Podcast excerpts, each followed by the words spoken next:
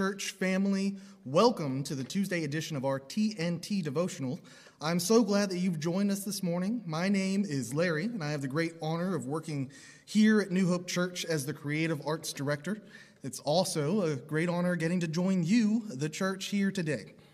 Uh, I just got to say at the top here, the magic of these mornings here together is, is more than the content of our devotionals. Now, don't get me wrong, we are always happy to open God's word with you, and we rest knowing that His word never returns void and has the power to change lives. But to be honest, it is just as much about your faithfulness and coming here and having community with one another, praying for each other, and, and, and all of that that just makes this time so uplifting.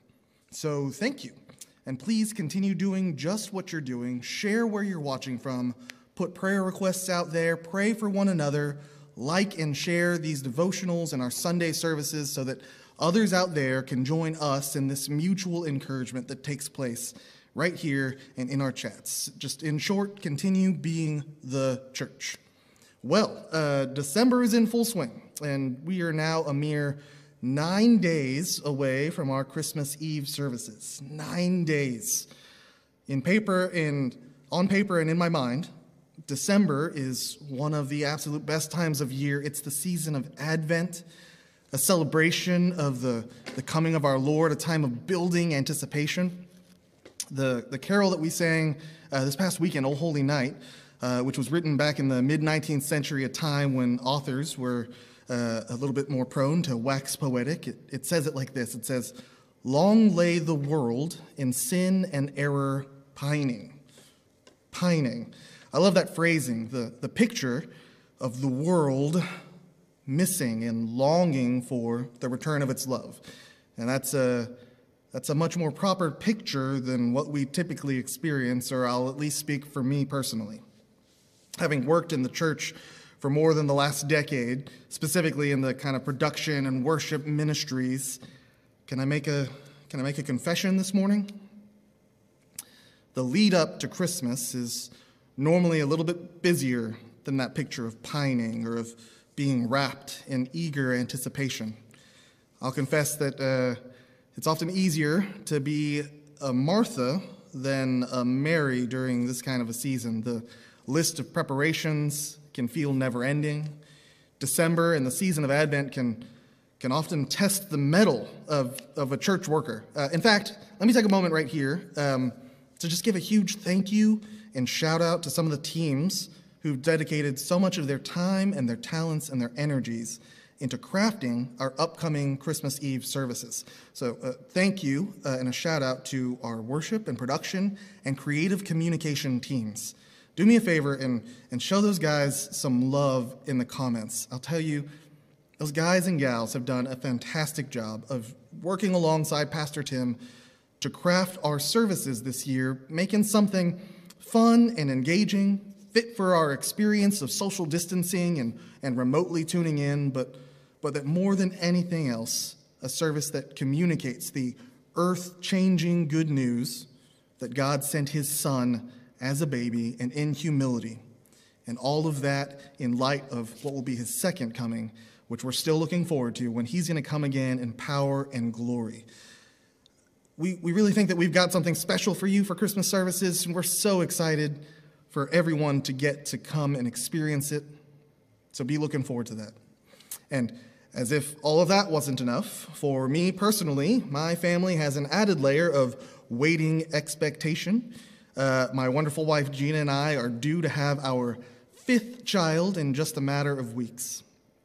Uh, Proverbs 127 tells us that, that the fruit of the womb is, is a reward. That it's, it's like arrows in the hands of a warrior, and that blessed is the man whose quiver is full of them. So thank you, Jesus, for continuing to move as we wrap up the year 2020. This past weekend, uh, Pastor Tim spoke about Zechariah and his journey from, from disbelief. Uh, if you haven't had a chance to hear that message, I'm going to highly encourage you. Go back, give it a listen. It is so good. When Zechariah began his journey, the disparity between his head knowledge about God and knowing God and his faithfulness in his heart was expressed through his tongue. So watch that with me. I don't want you to miss it. You can have a, a head knowledge about God, and you can actually know Him in your heart, and there's a tiny but powerful indicator between the two of those, and that's, that's the mouth and specifically the tongue. Throughout the Bible, it talks about it. In James, uh, he lays out for us in his epistle by the same name that, that just as you can control a horse with a small bit in its mouth, or you can control a, a giant ship with a small rudder, so also the tongue is a small member, and yet it boasts of great things. In Luke 6, verse 45, it, it puts it that out of the abundance or overflow of the heart, the tongue speaks. That means that getting a, a temperature reading on our hearts is, is often as simple as paying attention to the words of our mouth. Proverbs 21, verse 23 says that whoever keeps his mouth and tongue keeps himself out of trouble. Well, Zechariah hadn't quite tamed his tongue or the heart for which it spoke, so God, in his grace, bound it up until Zechariah's heart fell in line with his mind in believing upon the wonderful promises of God. So, church, I have a, I have a question for you right here this morning. Uh, have you ever had a moment in your life when you wished that God had just taken away your ability to speak? Has anyone ever not paid heed to the power of the tongue and, and let loose something that you wish you could take back, that you wish that God would have divinely shut your mouth before it happened? I know I've been there. Uh, and God, God doesn't always save us from ourselves in that way, although I, I do believe that sometimes he orchestrates the occasional missed connection or dropped phone call for our benefit. Well, Solomon, the wisest guy around, knew all about the power of the tongue, and he, under the guidance of the Holy Spirit, has shared his wisdom to help me and to help you in understanding that power and to help us to use it well. As a matter of fact, throughout the book of Proverbs, Solomon talks about the, the mouth and the lips, the tongue, and our words almost 150 times. So in 31 Proverbs, 150 times, we talk about our words and our tongue. Today in Proverbs 15, which you can flip there if you're following along in your own Bible, uh, Solomon lays out several verses about the power of the tongue in communicating what's in our hearts and minds. Uh, we're going to follow along with him, starting right at the top in verses 1 and 2. So, Proverbs 15, verses 1 and 2 A soft answer turns away wrath, but a harsh word stirs up anger. The tongue of the wise commends knowledge, but the mouths of fools pour out folly. So you'll, you'll notice again, Solomon has this love for these contrasting couplets. Uh, he's often writing in his Proverbs where he contra- contrasts the, the wise and the fool, and you'll notice that both of them make themselves known by what comes forth from their mouths. Uh, it seems to fall right in place with that old aphorism that it is better to remain silent and be thought a fool than to open one's mouth and remove all doubt. And while I bet that we could all think of someone who might benefit from this sagely bit of advice for how to seem wise, the Word of God gives us better insight to the heart of the matter.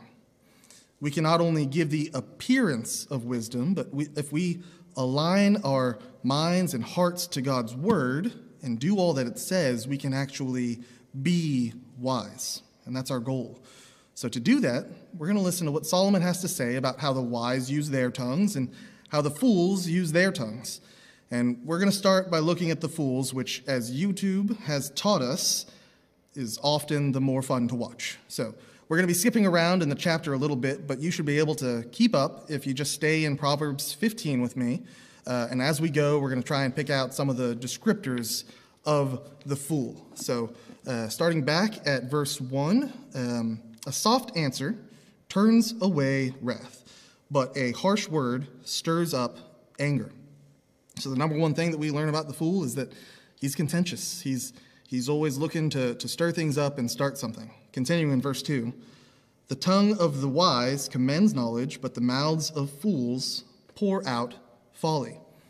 So, pouring out folly might describe uh, maybe what you would think of as like a gossiper or someone who talks just to hear the sound of their own voice. Uh, don't put any names in the comments.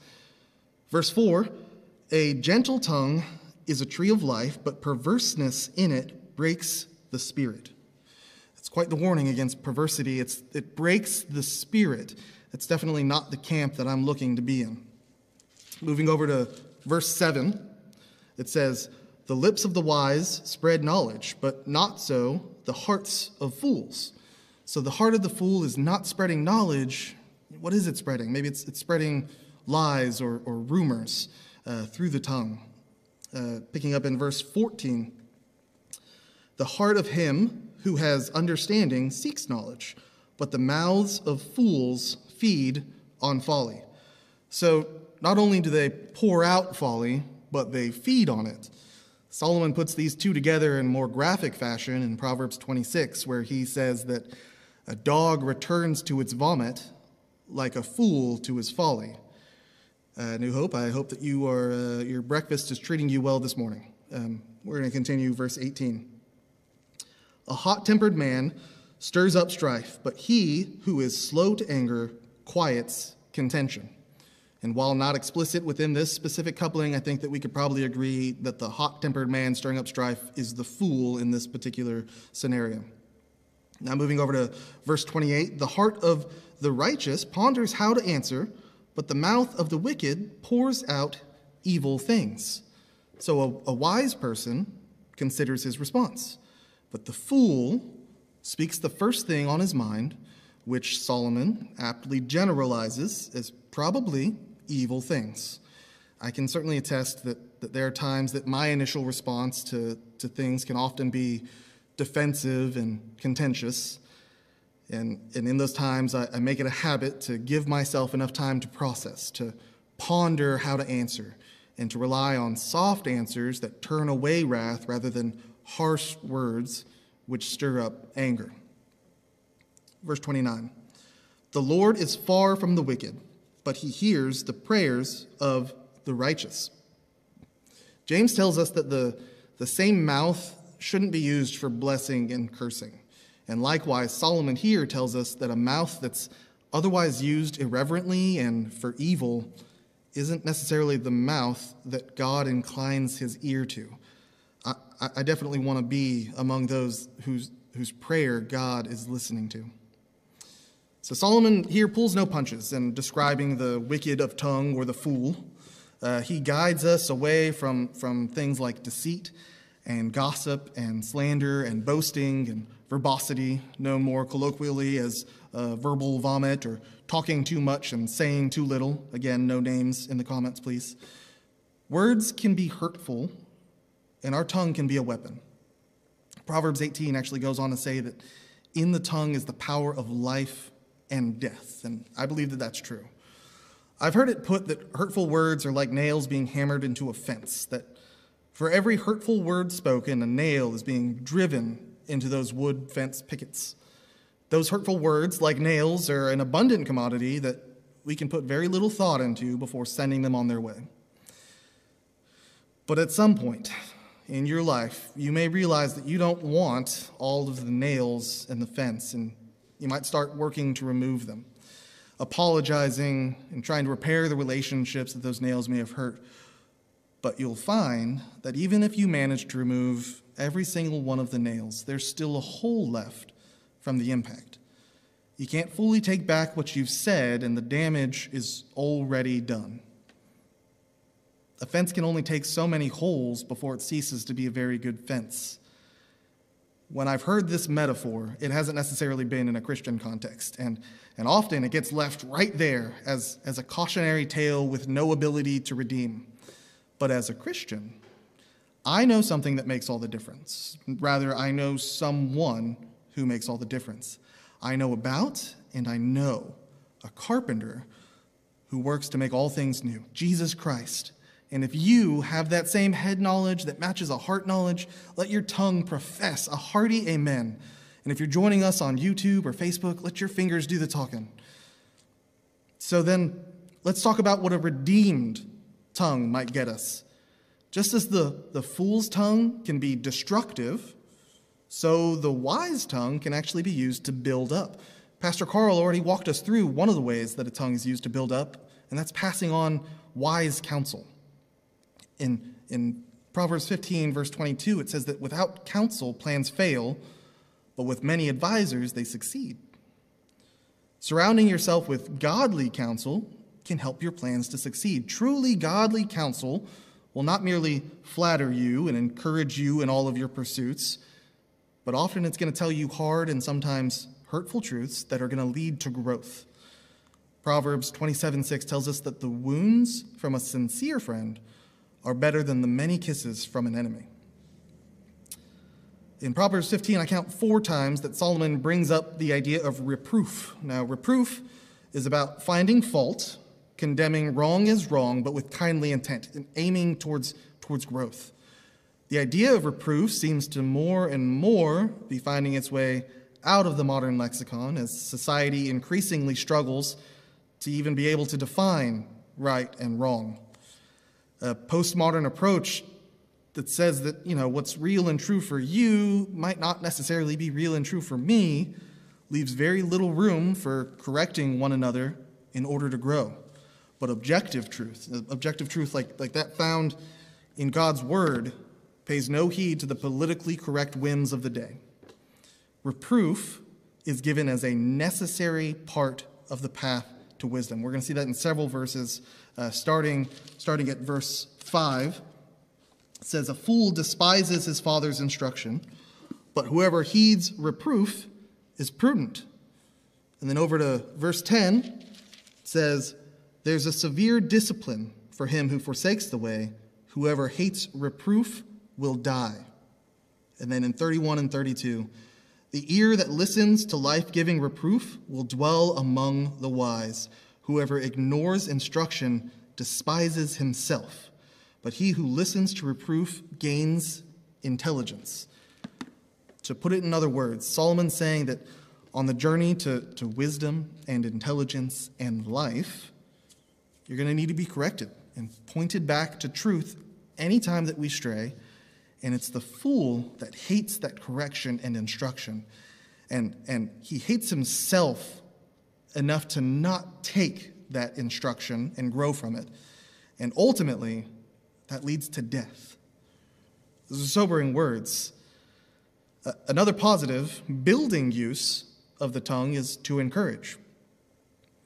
Uh, picking back up in verse 4, back at the top, it says, A gentle tongue is a tree of life. To encourage uh, literally means to, to give heart, to give hope, to give life. Solomon says that a gentle tongue does just that. It is a tree of life. Other translations read that it is a good medicine or it is life giving. In verse 15, it says, um, All the days of the afflicted are evil, but the cheerful of heart has a continual feast. And then in verse 23, it says, To make an apt answer is a joy to a man, and a word in season, how good it is. So, all of those things encouraging and closely related to encouragement is actually where I'd like to spend the rest of our time together today. And that's in the idea that our tongues have within them the power to bring about joy through good humor. So, in verse 13, it says, A glad heart makes a cheerful face, but by sorrow of heart the spirit is crushed. And then in verse 15, all the days of the afflicted are evil, but the cheerful of heart has a continual feast. The direct translation from the Hebrew for verse 15 actually says that a cheerful heart causes good healing. Modern medicine would definitely fall in line with that thinking, with many studies linking joy to healthy living, that more joyful people tend to live longer. But we could look to science and medicine all week long. This time is special. When we gather together like this, we want to hear what God and His Word have to say on the matter. And I've got a challenge for you this morning um, that as the next time you're reading through the Gospels to, to keep in mind. I challenge you to that we shouldn't just think of the, the New Testament picture of Jesus as always being meek and mild, carrying lambs around on his shoulders, never hurting a fly. Just like we shouldn't think of him in that way, we also shouldn't think of him as always strictly pious and somber. Uh, examining the Bible, we see a picture of a high priest who knew exactly what it was to walk in our skin, like Hebrews tells us. He knew what it was to love and to cry and to laugh. If you go back and, and you read through the Gospels, his sayings were full of wordplay and hyperbole that I think that we often put kind of a stone faced countenance on that I think is undue. Uh, when he talked about camels uh, passing through the eyes of needles, or casting pearls before swine to a, a Jewish audience, uh, when he talked about sounding trumpets while giving to the poor, or harlots being ushered into the gates of heaven ahead of the religious elite. Uh, I believe that he was not only communicating truths, but doing so in a way that put smiles on people's faces, heralded in a few chuckles, if, out, if not outright belly laughs. There were certainly some who didn't laugh, namely those religious elite. And if we're keeping score, those are the same people who took the Sabbath day which was a day that God gave us uh, with the intention to be able to rest and enjoy God on, and they turned it into a system of shackles. But as Solomon said, all of the days of the afflicted are evil. They have no time for joy or laughter. I don't need to tell you, there's no shortage of people whose hearts and minds are fixated on the negative, and their tongues profess it to no end. Turmoil is all they see, and they feed on folly. Articles and news stories abound concerning the latest thing that should grip our hearts with either outrage or fear. With so much doom and gloom around us, let's remember, especially in this Advent season, the news that was once delivered on angels' wings. We bring you good tidings of great joy.